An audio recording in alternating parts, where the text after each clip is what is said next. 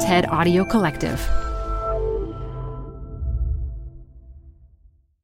Welcome to the Canva guided meditation for stress at work. Impending deadline? Generate Canva presentations in seconds. So fast. Brainstorm got too big? Summarize with AI in a click. click, click. Writer's block? Release with Canva Magic Write. Stress less and save time at canva.com. Designed for work.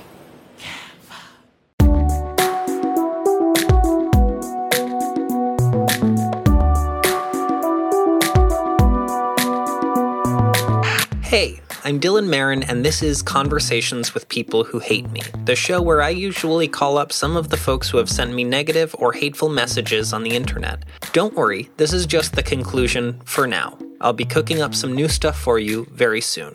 Think of this as the end of a chapter and not the end of a whole book.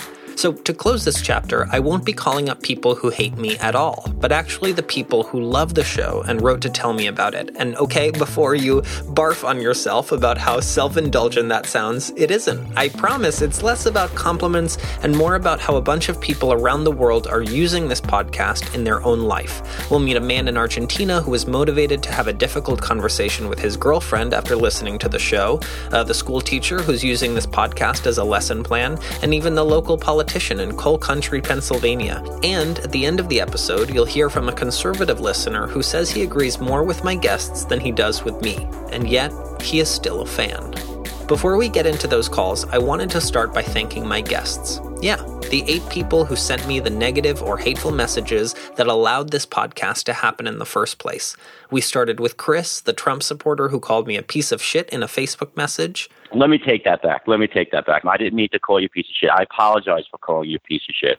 You met Josh, a soon to be graduating high school senior who online said I was a moron, but in our call revealed to me that he got bullied all throughout high school. Josh, you said that you're about to graduate high school, right? Mm-hmm. How is high school for you? Am I allowed to use the HE double hockey stick word? Oh, yeah, you're allowed to. It was hell. really? And it's still hell right now, even though it's only two weeks left.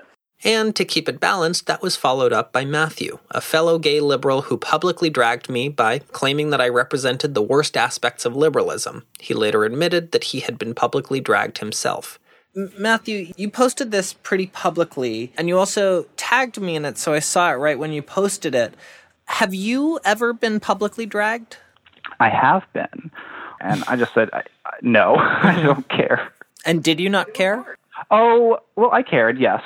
there was Anna, a woman who told me that facts didn't care about my feelings, and uh, we found some surprising common ground. Even last night, I was, you know, engaging in intellectual discussion, hopefully on Facebook, uh-huh. and I was called, uh, I was called a racist. I, I have a picture of me and my cat on on Facebook, and I was told to go have sex with my cat. Like that's yeah. so not necessary. No. Also, uh, a cat cannot consent. So I would appreciate that you did not have sex with your cat. Please don't do that. And I wouldn't consent to that. Either, okay, great. So. Look, we found our common ground. We don't think you should have sex with your cat. Yay! And then there was Bradley, a kind, devout Christian who said he didn't hate me at all, but only hated the sin of homosexuality, which he tried to explain was an addiction that I could cure. It it sounds like I'm an asshole, but it's it's just what I what I believe, and it's it's not fair. It, it it's not. But if you look at the Bible and you go with the different parts, like yes, it is not acceptable, but there's also things that I do that are unacceptable. James, a stand up comedian from Australia, told me I was condescending as fuck in a comment, but then opened up about the state he was in when he wrote the comment. I was probably drunk and on and on drugs. Like alcohol is like the hardest thing to to give up. Uh, but I haven't I haven't uh, had a drink for a long time now. After saying online that I was an idiot and the reason people think all gay men are fairies and flaming queens, Lee, a gay man himself, shared some surprising details about his life. My father was shot and killed when I was 21 months old. It was actually, from what I'm told, was he was actually shot mainly because of me. And finally, there was E, who told me to kill myself in a public comment. Turns out that sentiment hit closer to home for him than I would have ever thought. I'd rather not go into the specifics, but I, I had, there was a time in my life, you know, I was 14 or whatever, and I would, you know, almost kind of try to kill myself. So, these were the eight people who made up my guests. I'm grateful to know them beyond the digital negativity they sent my way. And I respect them too. I mean, it takes guts to publicly own up to something you wrote on the internet, and they did. There were so many people I invited to be on the show who rejected the invitation immediately. Some never responded, even though I saw they read it, and some people even agreed to be on the show but then blocked me when they feared it was a setup. Before we get on with this episode, there is one frequent question that I want to publicly answer. A bunch of people have asked why this show is called Conversations with People Who Hate Me when every one of my guests have said they don't hate me. Well, that's technically true, because at the end of our calls, all of my guests have all said that no, they don't hate me. But to be real, getting negative comments online can feel like hate. I've been on my way to a meeting when a notification informs me that someone thinks I'm a moron, and I'll quickly have to rebuild my confidence I temporarily lost so that the comment doesn't follow me into the meeting. I've woken up after a great night of sleep and rolled over to my nightstand only to see that someone somewhere in the world thinks that I'm a piece of shit and wrote to me to share that thought. I don't recommend starting your day like that. And after sharing a piece of work I feel particularly proud of, I might scroll down to the comments to see what people are saying. When I see that someone thinks I'm an idiot and three people have liked that comment, I gotta tell you, the first thing that comes to my head isn't, well, I should keep making creative work. So, without the benefit of an extended conversation, these comments do feel like hate. So, there's that answer. And for those of you thinking, Dylan, just get off the internet, it's an awful place. Well, I disagree. And here is why.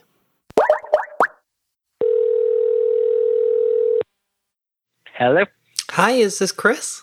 Uh, yes, this is. Uh, do you go by Christopher or Chris? Which do you prefer? Um, Chris, it's shorter. Chris reached out to me after the eighth episode of the podcast when I told my guests that I thought that being in touch with your emotions wasn't a weakness but a strength.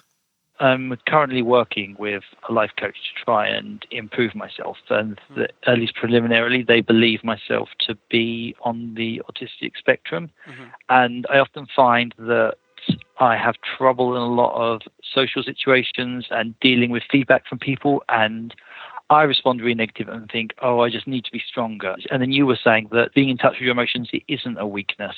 Yeah. That that actually is something positive, and that sort of and that really connected with me. You've been kind of helping me in.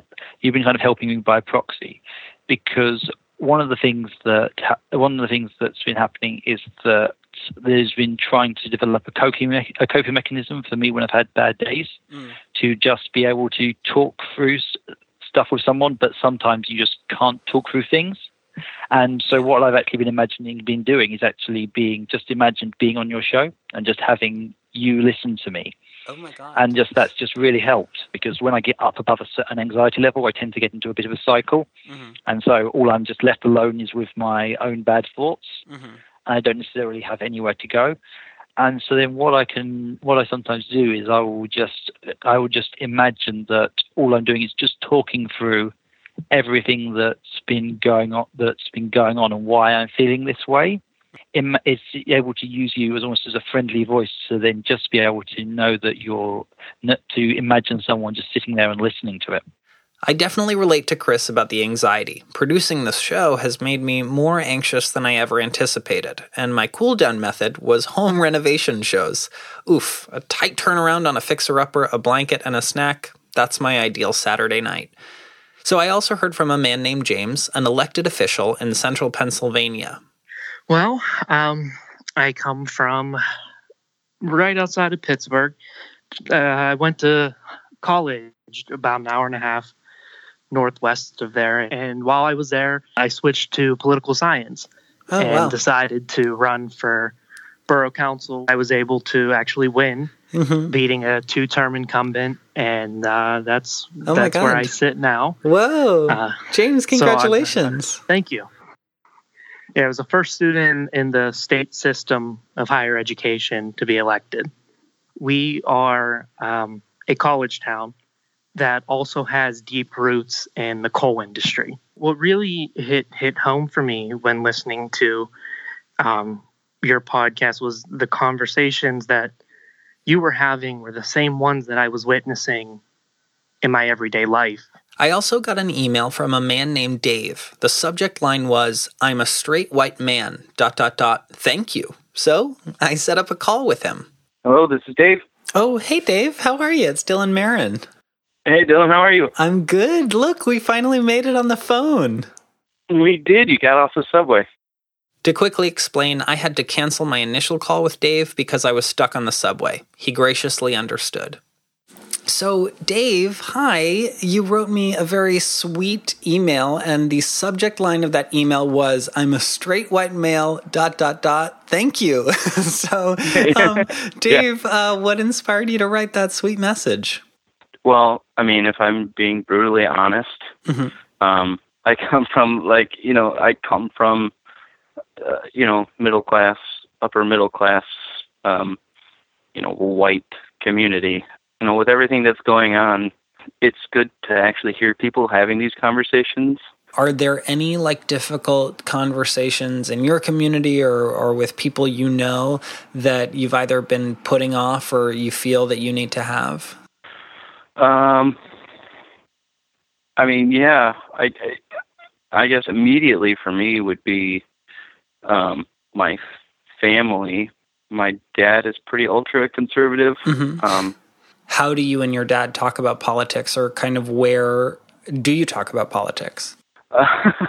Uh, usually, it, it, basically only comes up when we're drinking, and that's like the worst time to bring it up. But, right, right. You're a little um, lubricated, so that, and you're like, "Fuck it, I'll say it." Yeah. So Dave unknowingly hit on a huge theme of the listener emails I've received. So many people told me about how this show related to their relationship with their fathers. Here's Brantley after every episode, I just I was I feel like I was about to explode with thoughts and uh, and feeling. It just it, it was triggering um, for me because uh, I'm I'm you know I came out uh, I mean, uh, nine years ago. Uh, but I'm I'm still. I mean, I have to come out to my dad at least once a year. It's it's a yearly ritual, and uh, it's it's one of those things where he, you know, chooses to not uh, accept it. I guess, uh, and so therefore things are never really discussed or talked about. I've I've always kind of had to be silent about my sexuality with my younger siblings, and my dad's argument has always been, you know, they're too young, they don't know yet. It's, uh, I'm trying to, I don't know how they're going to respond to it, you know, which is ridiculous. And uh, but I think at the time I didn't. I was just kind of in this whole like, well, you know, it's my dad. I want to respect him, and I don't understand it, but whatever. And so I kind of lived in that for a while. Uh, and then finally, it's, it was kind of like, no, this isn't right. Like this isn't okay. The podcast has been a very useful tool for me to talk to my dad in a way that uh, gets gets my. I'm able to stand up for how I feel and what I think, uh, and also not uh, you know, even though at times I definitely want to, uh, not yell and you know make things worse to where we're just arguing and yelling at each other and screaming. and I and it's it's interesting because I feel like it's he's there's a change there in, in the the tone of our conversations. You know, it's it's usually it's uh in the past it's been um I'll bring something up, whether it's an example of being ignored when I go home for the holidays or uh, not being acknowledged. I, it's it's kind of it, it's up to him. He knows where I stand. He knows my door is always open. But it's it's you know I told him I was like, look, you got to do the do the reaching out here. I mean, you're the you're the dad, you know. And here's Natasha, who also thought about the podcast in a really tough moment with her dad. Um, well, I've been listening to the podcast. Uh, religiously. And um, I thought about it because I was recently back in New York visiting uh, for for work and to see friends and family. And I had dinner with my father. Um, and just a little background: I'm multiracial. My father is white. Uh, my mother is black and Brazilian. Um, but so he's my white parent at, at dinner with my father, uh, he sort of just made a very flippant comment that that made me uncomfortable, uh, but didn't didn't come off to me as a um, hateful comment, just ignorant. Um, And I sort of very calmly um, called him out on it. I was just like, hey, hey, that's a little bit racist. Maybe don't say that. And his response was actually far more upsetting than the actual comment that that I was responding to. Um, he sort of like jumped into this like extremely defensive. Uh, how dare you call me a racist, which isn't what I said. I said that was a racist thing to say. I, I waited a day and sent him an email, and uh, a week later he responded with almost like an um, like out of office automated message that was like, Mm-hmm. "I'm too busy right now to read your email. It may take me a week or two. Honestly, uh, listening to your your podcast has been uh, helpful, especially when thinking about the situation in the way that I've sort of uh, attempted to en- engage with the situation and not just write my father off as a terrible person, um, because it's sort of eh, hearing sort of similar things come out of the mouths of these strangers that you're sort of engaging with. Uh, it, it, it's just reminding me that no matter what every like my, my father's a human uh, which means that he can make terrible mistakes just as these people have uh, and if you're able to like have a civil conversation with, with strangers who just said horrible things to you that i can hopefully have the patience uh, to continue to try to do that with my father to like get things back on track. Um, so in that way it's been hugely uh, therapeutic and also just like a good reminder to me that um, sort of how, how much how much work we have to do, but also um, how important that work is in general. So, Natasha's bringing something up that hits pretty close to home for me.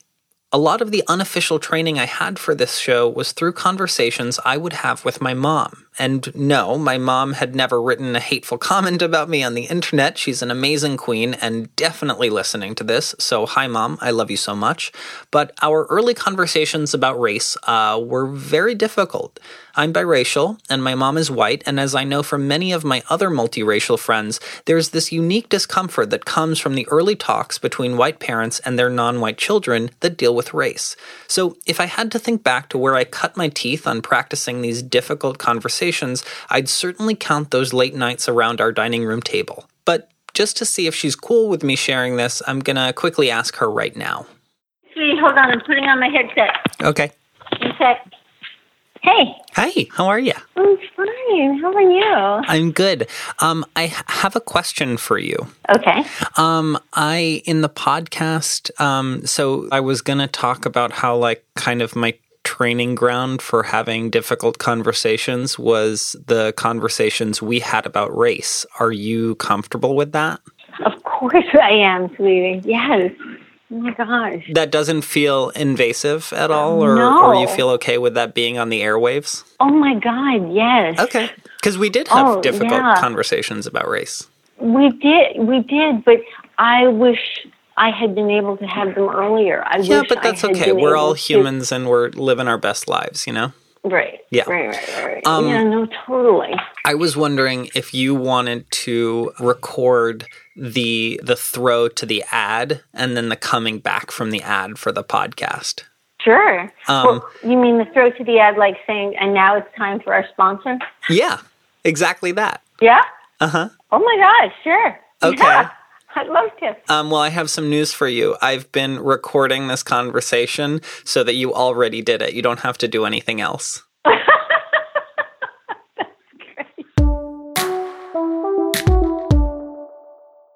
If you like this podcast and you want to help support it directly, you can check out our merch store. We have brand new shirts that say empathy is not endorsement, a mantra I've made for the show, and stickers that say what I say at the end of every episode remember there's a human on the other side of the screen. Also, there's a shirt that has Rob Wilson's beautiful logo for our show on it. Check it all out at www.conversationswithpeoplewhohateme.com and click on merch. Cool. What What else can I do? Um, you can then throw back to uh, the the show after the ads. I would love to. Okay, can you just practice and now let's get back to the show? And now let's get back to the show. That was great. Yeah. Yeah, you did it. Oh my gosh, I'm a star. Another cool thing I learned from listener emails was that this podcast was being used in high school classrooms. I'm a teacher and I've so I listened to it Mhm. and it actually fit to what I was teaching in school. I'm in central Washington, pretty small town, farm town. Um, I teach freshmen and sophomores, Mm-hmm. And my sophomores are actually learning right now how to write a podcast. Oh. Which is pretty cool. Wow, that's So, that that is was- yeah, the most. Oh my god! I when I was a freshman and sophomore, a podcast wasn't even like a a word that existed in Yeah. the zeitgeist or at all. Yeah, it's kind of incredible and and then my freshmen I teach them what social justice is in the Mhm. spring. Mm-hmm. And then actually, your podcast is pretty much what their final is to learn to have a conversation with a person with the exact opposite beliefs of them. So I've taught that unit a couple times, and it was a little difficult to teach it without offending my students Hmm. because I have a pretty diverse group of students. Mm-hmm. Um, everything from um, extremely conservative to extremely liberal, and Mhm. I have um, everything from uh, straight white students to Mhm. students in the process of um, a transition, Oh wow! um, gender change. Yeah, This is all so in one was- classroom. uh, yes, Oh my god! exactly. Yeah, Wow. So that was a that was the whole point of teaching social justice is so they they know where they stand. Your podcast is really helpful because it's significantly more relatable to them Oh, um, and what's going on in their lives. And it turns out a psychology professor is using it as well. What inspired you to reach out to me about the podcast? I'm a, a, uh professor of clinical psychology, so I, I teach other psychologists or uh, psychologists in training.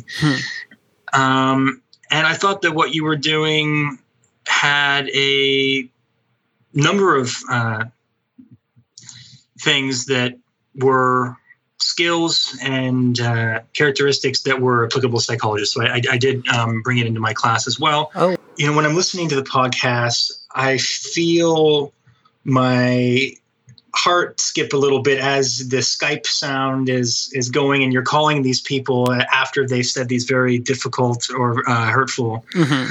um, things, and I kind of noticed that emotional arousal happening. Mm-hmm.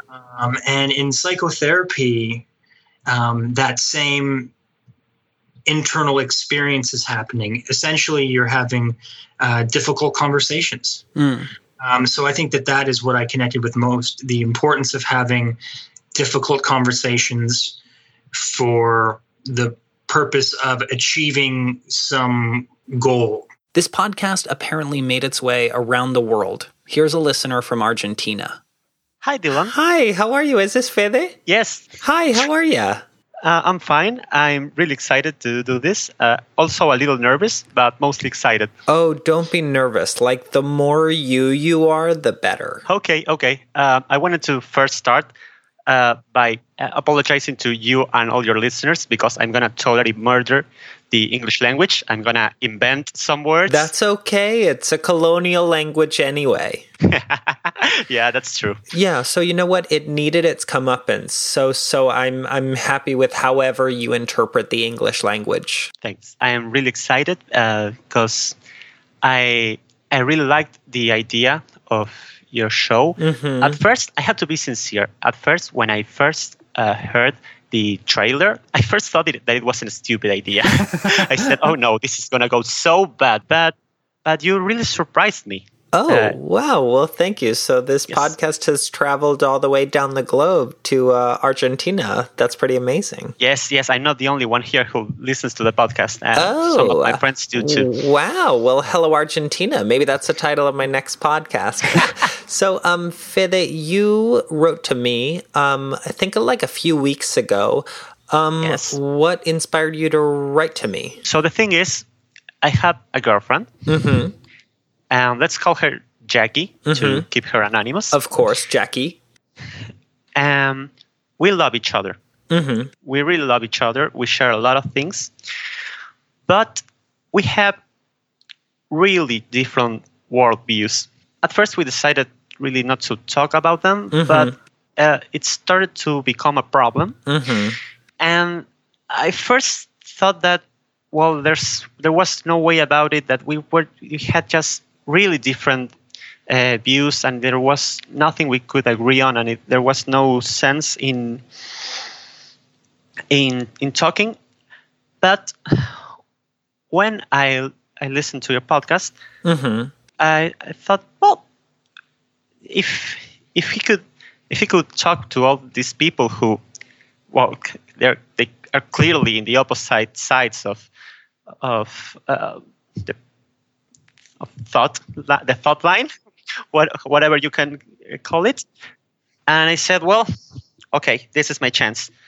So we started talking, and it I had to admit it was really awkward. Uh, it's still awkward, but it's okay. and I mean, it has it has to be. It's okay for it to to be awkward.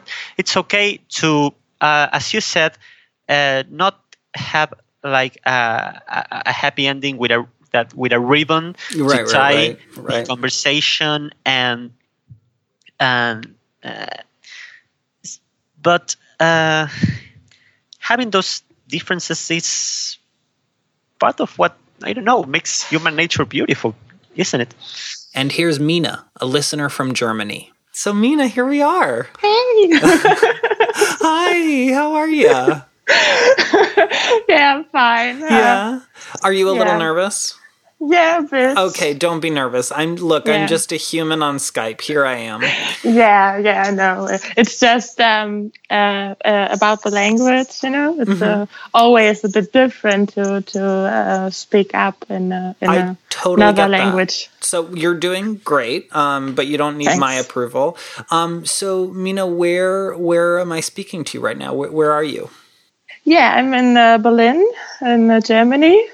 We are in really different times at the moment. Mm-hmm. Um, it all started uh, to get really, really bad about two years ago when uh, the Syrian war was on on uh, on the top point and there were coming a lot of refugees to Europe and especially to Germany and um, and uh, our chancellor Angela Merkel uh, decided to open um, the borders and to get uh, and let more refugees in and uh, help help them. And a lot of people uh, didn't like it, and Hmm. they were probably some were just scared, Mhm. but the, the most people got very racist. I started to to avoid difficult conversations.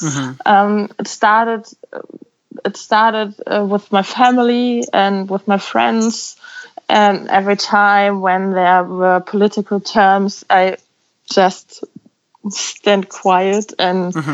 I was so tired, you know, I was so Mm. tired of always speaking up against them and, and standing alone with it.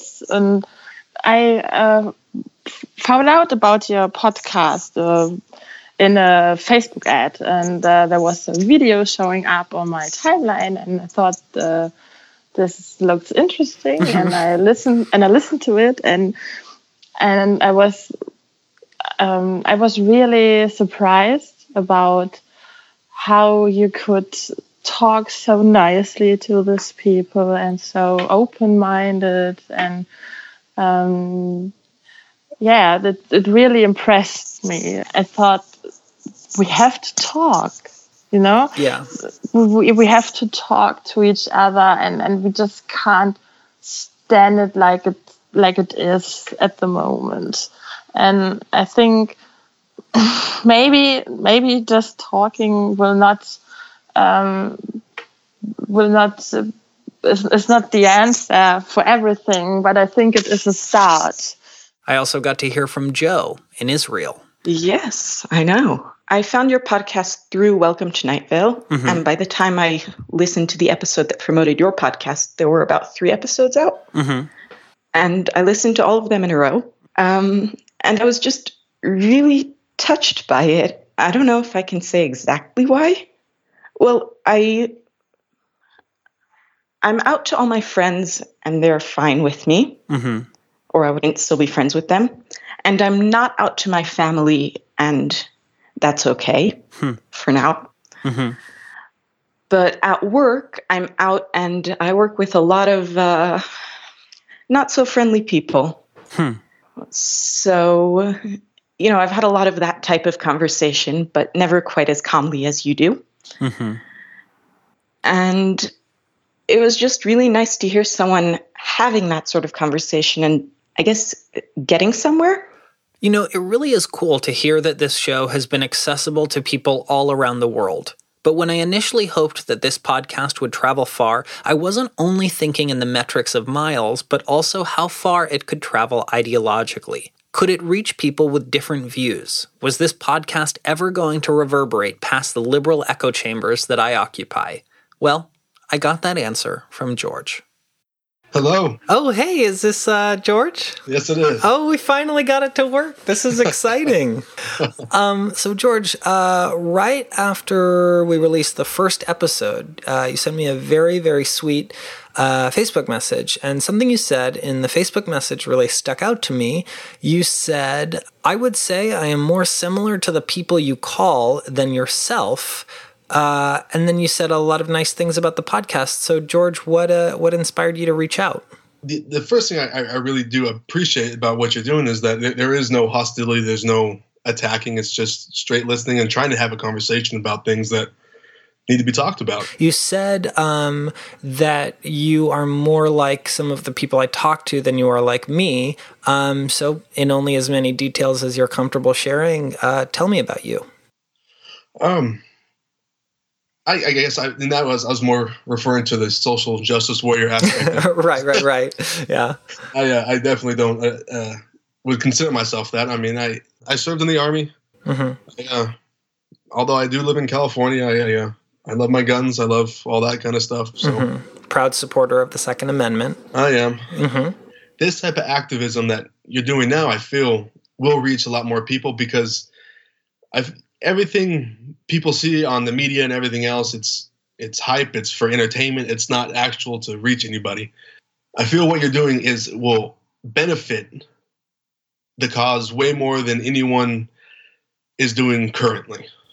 Um, and so what is your take on what's going on in the nfl right now with people taking a knee during the national anthem? I i personally feel it's a, it's an unnecessary disrespect to the country. I just don't understand why that is the way they wanted they chose to promote their cause. I mean, I I have no problem with people protesting false bad things are going on in society. I mean, mm-hmm. protesting has changed society for the better hmm. in many ways throughout history. So it's not the fact that they're protesting that's upsetting. It's just the way they're doing it and who they're protesting because it's not the flag. It's not the United States that's, I guess, oppressing them or whatever it is. I mean, if it's the local police or if it's, you know, if they feel it's just the legislation or what, whatever they feel is the cause of it is the problem, not the greater thing.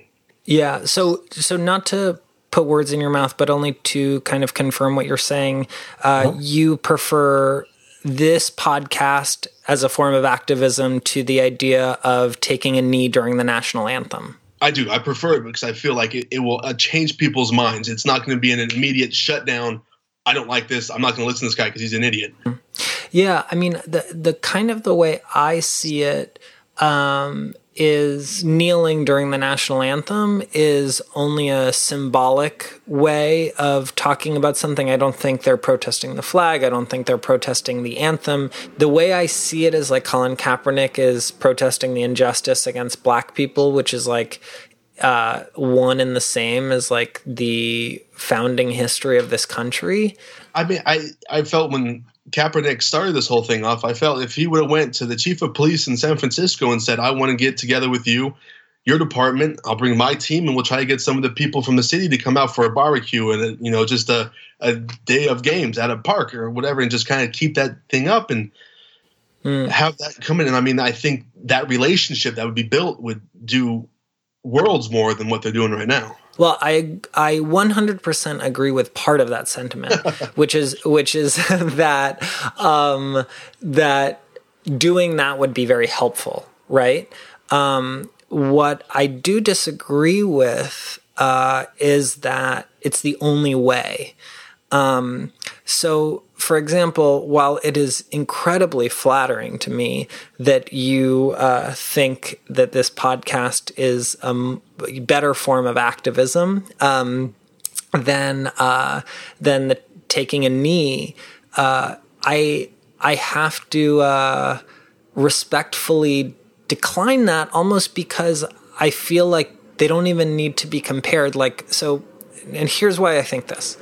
Um, I think symbolic activism as taking the knee is symbolic activism, just like, um, you know, to bring up the uh, very famous one is like Rosa Parks, right? Rosa Parks sitting on the front of a bus that I think both you and I would agree uh, was a good thing to do, um, was the symbolic act of activism that started a bigger conversation, right? Um, I mean, I don't want to no, I mean, yeah. I, I, and that's, I mean, in that example, I mean, it's perfect. Cause I, I believe that was something mm-hmm. that was very justified for her. But in doing that, she was not disrespecting anybody else except, you know, the feelings of the white people who were upset with her sitting there. I don't know. I don't know. I, I, cause I just feel like what I really wish uh, was that the same platforms of media were around now as when Rosa Parks uh, took a seat on the bus because I think you would be seeing the same exact stuff, right? I think the commentators at the time uh, were like, she's disrespecting order, she's disrespecting tradition. You know what I mean? And like, yeah.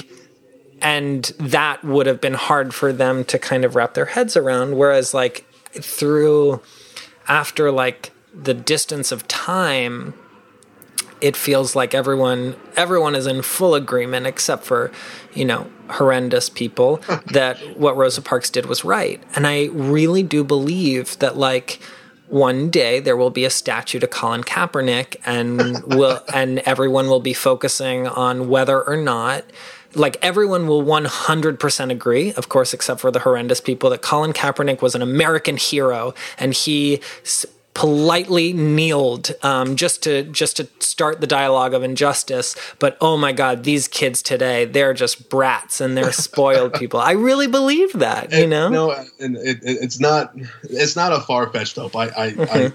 I I pray that there will never be a statue of Colin Kaepernick. But okay, but maybe you'll change your mind. I don't want. I just I want you to be open to that, but I don't want to force it on you because here we are. And that's why I said I believe you are going to change more minds because I mean, obviously, the national attention he's getting, mm-hmm. he'll reach more people, but I believe will change less minds. And again, that is like truly so flattering to hear uh, that I would even be compared with um, a national figure like that. But again, like I, I think, I think they, you need kind of both types of social activism because I see, I definitely see this podcast as a form of social activism, but I don't think it's the only one. You know what I mean? Like, I, I think even you could argue that I shouldn't be just, you know, uh, broadcasting my, uh, you know, phone conversations that I have with people who send me hate messages. Why don't I get out in the streets and ch- make a change of my own? And I've gotten those emails. I've I I got an email from someone that said.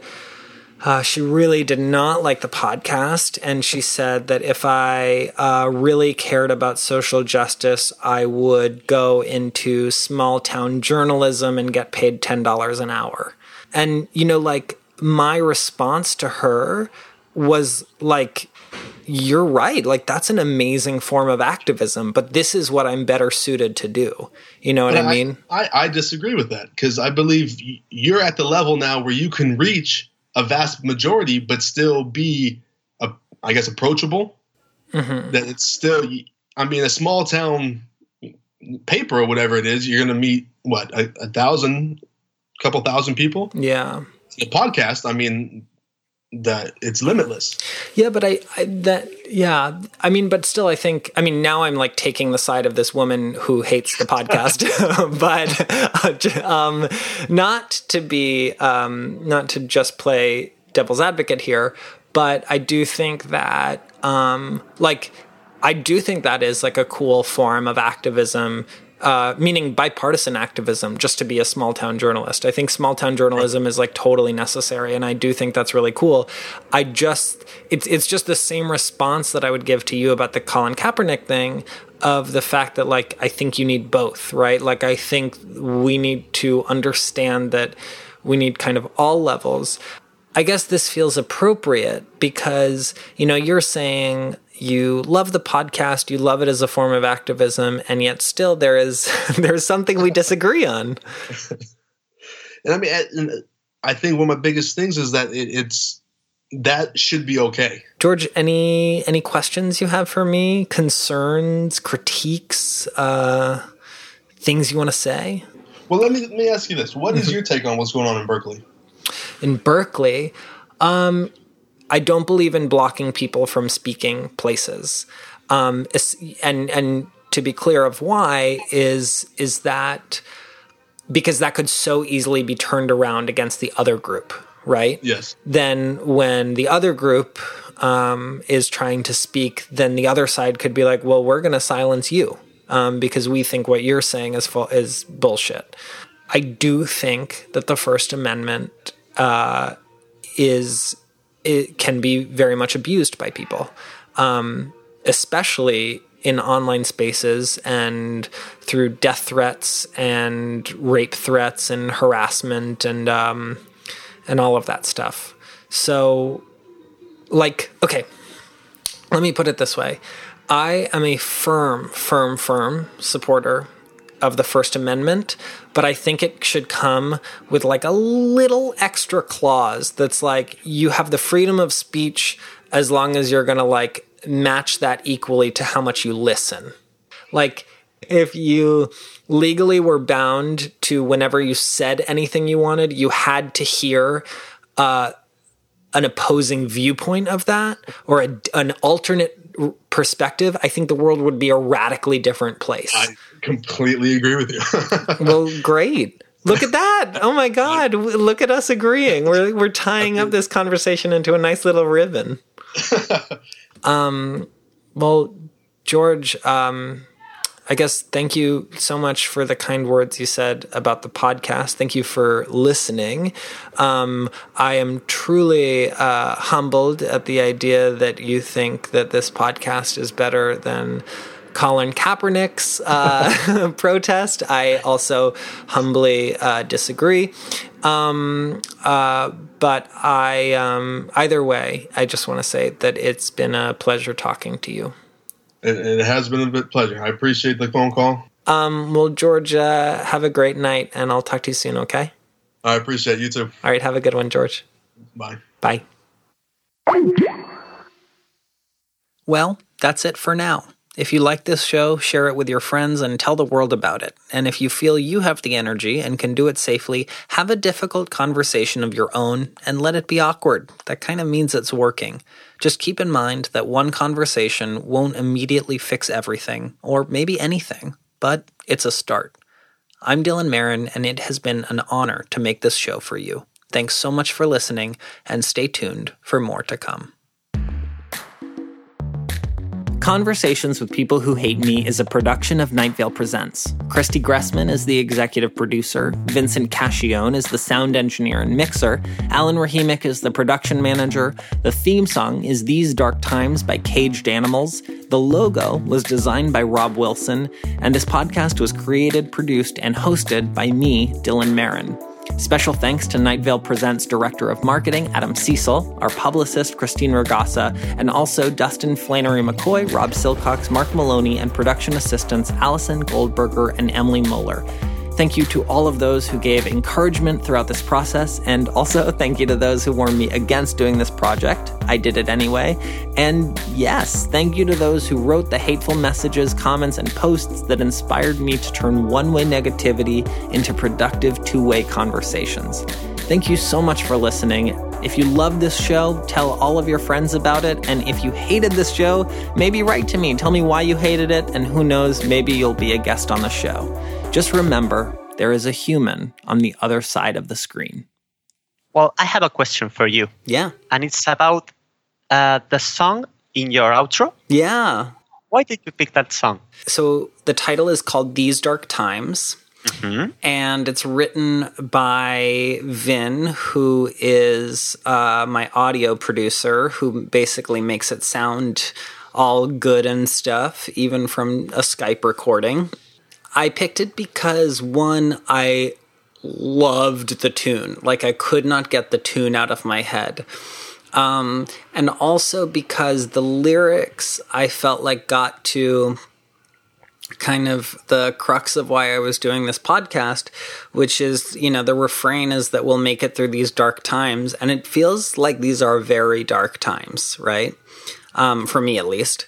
Um, and I feel like the fact that it's like, we'll make it through these dark times, that it's the first person plural, um, is beautiful. And maybe a bunch of listeners right now are like, oh my God, this is the cheesiest shit I've ever heard. But um, I feel that. And I feel like um, it is going to have to take all of us to make progress mm-hmm. together, even the people who we feel opposed to.